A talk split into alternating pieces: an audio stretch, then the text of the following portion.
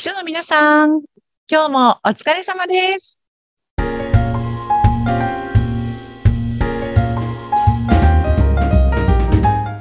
秘書の皆さん、こんにちは。秘書寮編集長佐々木です。こんにちは、インタビュアーの山口智子です。佐々木さん、暑いですね。いや、本当に暑いです。どうしましょう、山口さん。ねえ、もう。うんあのまあ、水分も大切ですけど塩分とかも大切ですよね、うん、だから塩をですねしかもその、うん、ヒマラヤの岩塩とかあと日本の天然のちゃんと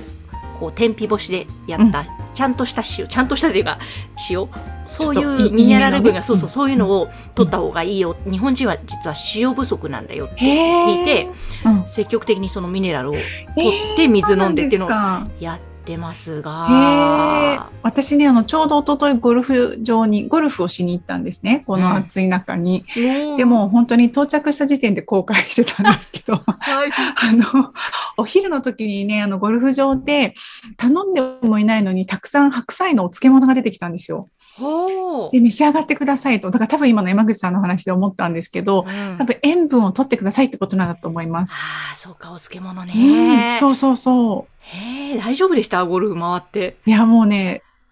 何度もうやめますって言おうと思ったかっていう感じだったんですけど、なんとかフラフラになりながら最後まで頑張って、うん、でも、うん、結構日に焼けてしまいました。ああそう、確かにちょっと言われてみればほんのり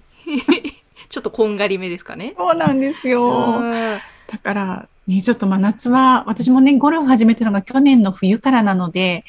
初めての夏だったんですが、これはゴルフはちょっと真夏はしんどいなというのを今しみじみと思っているところです。本当ですね、まあ、夏、うん、こう特に今年の夏は気温がねすごいので、ね、皆さんね運動するにしても普通に街歩くにしても気をつけた方が良さそうですよね、はい、ぜひぜひ気をつけましょう。はい、さあでは毎回秘書の皆様のお役に立つ情報をお届けしているこの番組ですが、うん、今日はどんなテーマでしょうか。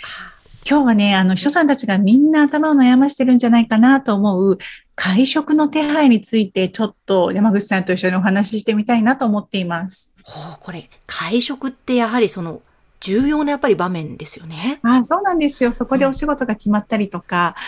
うん、あの他のね会社の偉い方との関係性がぐっと近づいたりとかするっていう場面なので、はい、お店選びから手土産をどうするのかとか、あのその一連の流れを準備している秘書さんにとってはとっても大きなお仕事なんですよね。本当ですね。そんなその辺のこう居酒屋でカジュアルになんてできないですからこれどうやって選ぶんですか、お店。そう、皆さんどうしてるのかなっていうのはわからないんですが、あの私が秘書だった時には割と上司の方があのグルメでお店をとてもよくご存知だったんですね、うん、でさらにこうご自身で非常にこだわりの強い方だったので、次のなんとかさんとの会食はここのお店にするから予約しといてっていうふうにほぼ指示があったんですよね、うん、お店について。なので私は本当にお電話をしてまあ、予約をするだけという感じだったので、私は割と楽なタイプだったなと思うんですが、うん、多くの秘書さんは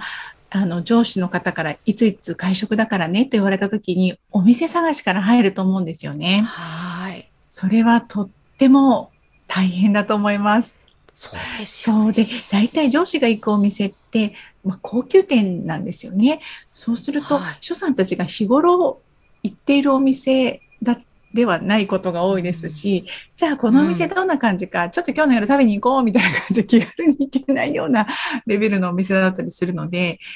自分が行ったことないお店をこう上司に代わって予約するってとってもね責任感が問われるなと思います、うん、ですよね。これってそのお相手の人の仕事だったりとか、うんうん、もしくはなランクって言ったら予算だったりとか、ね、まあ、自分の会社のとか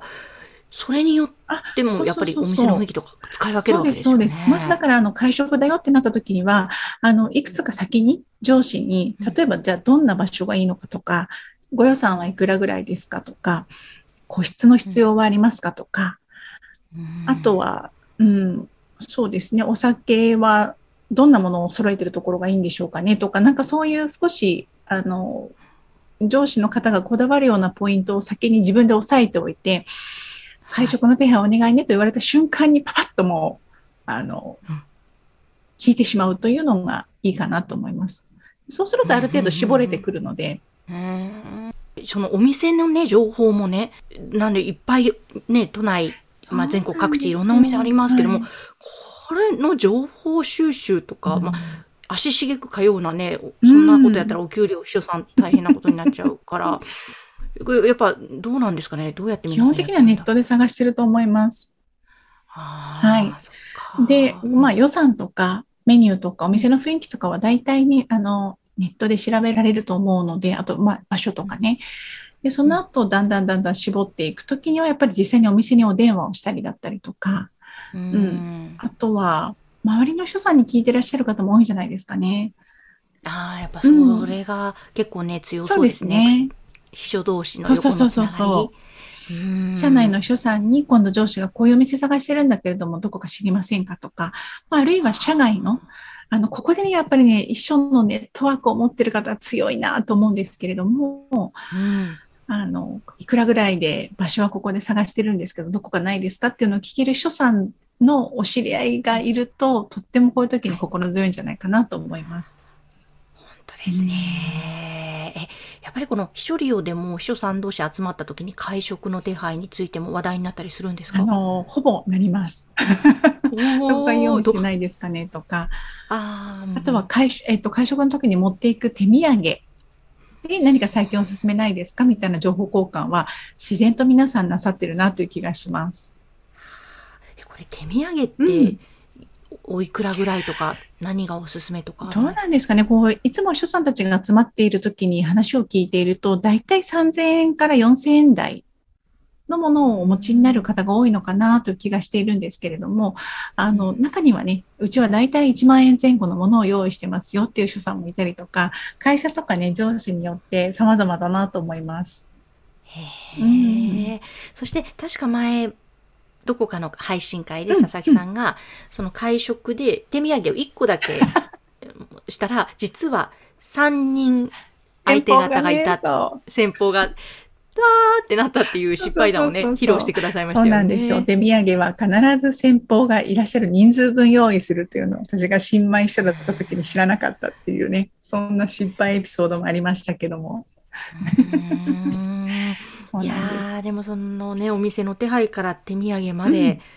うん、帰りのタクシーとかその辺もそうですね、あの車の手配なんかその辺もお店の方にあのお願いすることも多いかと思いますし、あとはあの運転手さんがいらっしゃる方もいたりもするので先方の方にその辺はね秘書同士で話すことが多いですね。あのどのようなあの交通手段でいらっしゃいますかとか、あの帰りのハイヤーは必要ですかとか、あとはあの事前にアレルギーとかお嫌いなものっていうのを聞くというのもあのこれはマストで必要になってきますね。で丁寧な会社さんですと会食の日程やお店が決まった後に、えー、と封書でお手紙で、えー、いついつどこどこで会食の席を設けておりますのでぜひご臨席くださいというようなお手紙が来るという会社さんも結構多いですね、未だに。そうなんですよ。だから本当に会食が一つ入るだけで所作の仕事というのは本当にたくさんあるなという気がしますね。いやでもそれだけやっぱり会食という場はビジネスにとって重要という意味を、ねね、なんかね感じますね。そうですね。あとやっぱり偉い方々、上司となる方々ってやっぱりお食事とかあの何か美味しいものを召し上がるのが好きな方が多いのでうんそういった意味でもちょい失敗は許されないのかなという感じがします。でもこれ会食がうまくいった時には、うん、次の日あ昨日ありがとねって言われてね、そうそうそうそうそういうことをきちんと言ってくれる上司の方だといいのになと思うんですけれどもね、秘書の皆さんいかがですか、うん、ちゃんと翌日お褒めの言葉をいらってもらってますでしょうかね。あの昨日いい店だってありがとねとか、あの、うん、ダメだった時もね言ってほしいんですよね。昨日のお店ねって個室って言ってたんだけど天井のとこがちょっと空いててさ声が聞こえちゃったんだよとか、なんかそこ気をつけてねって言われたら次からお店に予約をするときにすみませんこれ個室って書いてありますけど完全に密閉されたお部屋ですかっていうことが次回から聞けるようになってくるんですよね。そうだから自分が行かないので本当に想像ができないので、うん、翌日とかねその会食の後に上司に会ったときにお店いかがでしたかって必ずフィードバックをもらうようにした方が自分のためにもなるんじゃないかなと思います。うんことですね、うん、そしてそういう一個一個の積み重ねがまた自分の情報をそうそうそうそういろんな幅になっていくわけですね。そうなんです。なのであの会食の予約をして終わったら必ずそれをあの、まあ、多分エクセルがいいと思うんですけれども何月何日どこの会社の誰々様とここのお店に行ってどうだったとか、うん、あのいくらぐらいで終わったとかあのうん、お店の特徴とかですねその上司のからの感想みたいのはねあの全部書き留めておくのがいいと思います。あなるほどなるほど、うん、ちゃんとそういうのをデータとして持っておくと後々またすごいいいところで役に立つそうですね。そうなんですよ。意外とね自分の記憶って当てにならないんですよね。こんなに一生懸命探したしこんなに頑張って会食のアレンジだったからきっと忘れないだろうってその時は思うんですけど意外とさんかげつごぐらいになるとあれって忘れてたりもするのでとにかくまめに記載をしておく。でそうするとそれがそのままもし自分が退職をして次の人に引き継ぐってなった時にものすごくいい、ねうん、引き継ぎの資料になるんですよね。うんそうそうそうこれがあのこのね上司の方のお食事のお好みですよって渡してあげるだけで次の方はとっても喜ぶと思うのでぜひあのそういうね次の方に渡すんだと見せられるようにあの書いておくというのも一つのポイントかなと思います。うーんわかりました。いや今日はちょっと会食深い話題ですね、えー、この会食の出会い皆さんどうしているでしょうか。この話題についてお届けしました、はいそしてぜひHisholioの ユーアールエル は番組の説明欄のところに掲載しておりますのでアクセスもぜひしてみてください。そうですね。あ、会食のお手配についての記事がありますので今日はその記事のリンクも貼っておこうと思います。皆さんぜひご参考にしてください、はい、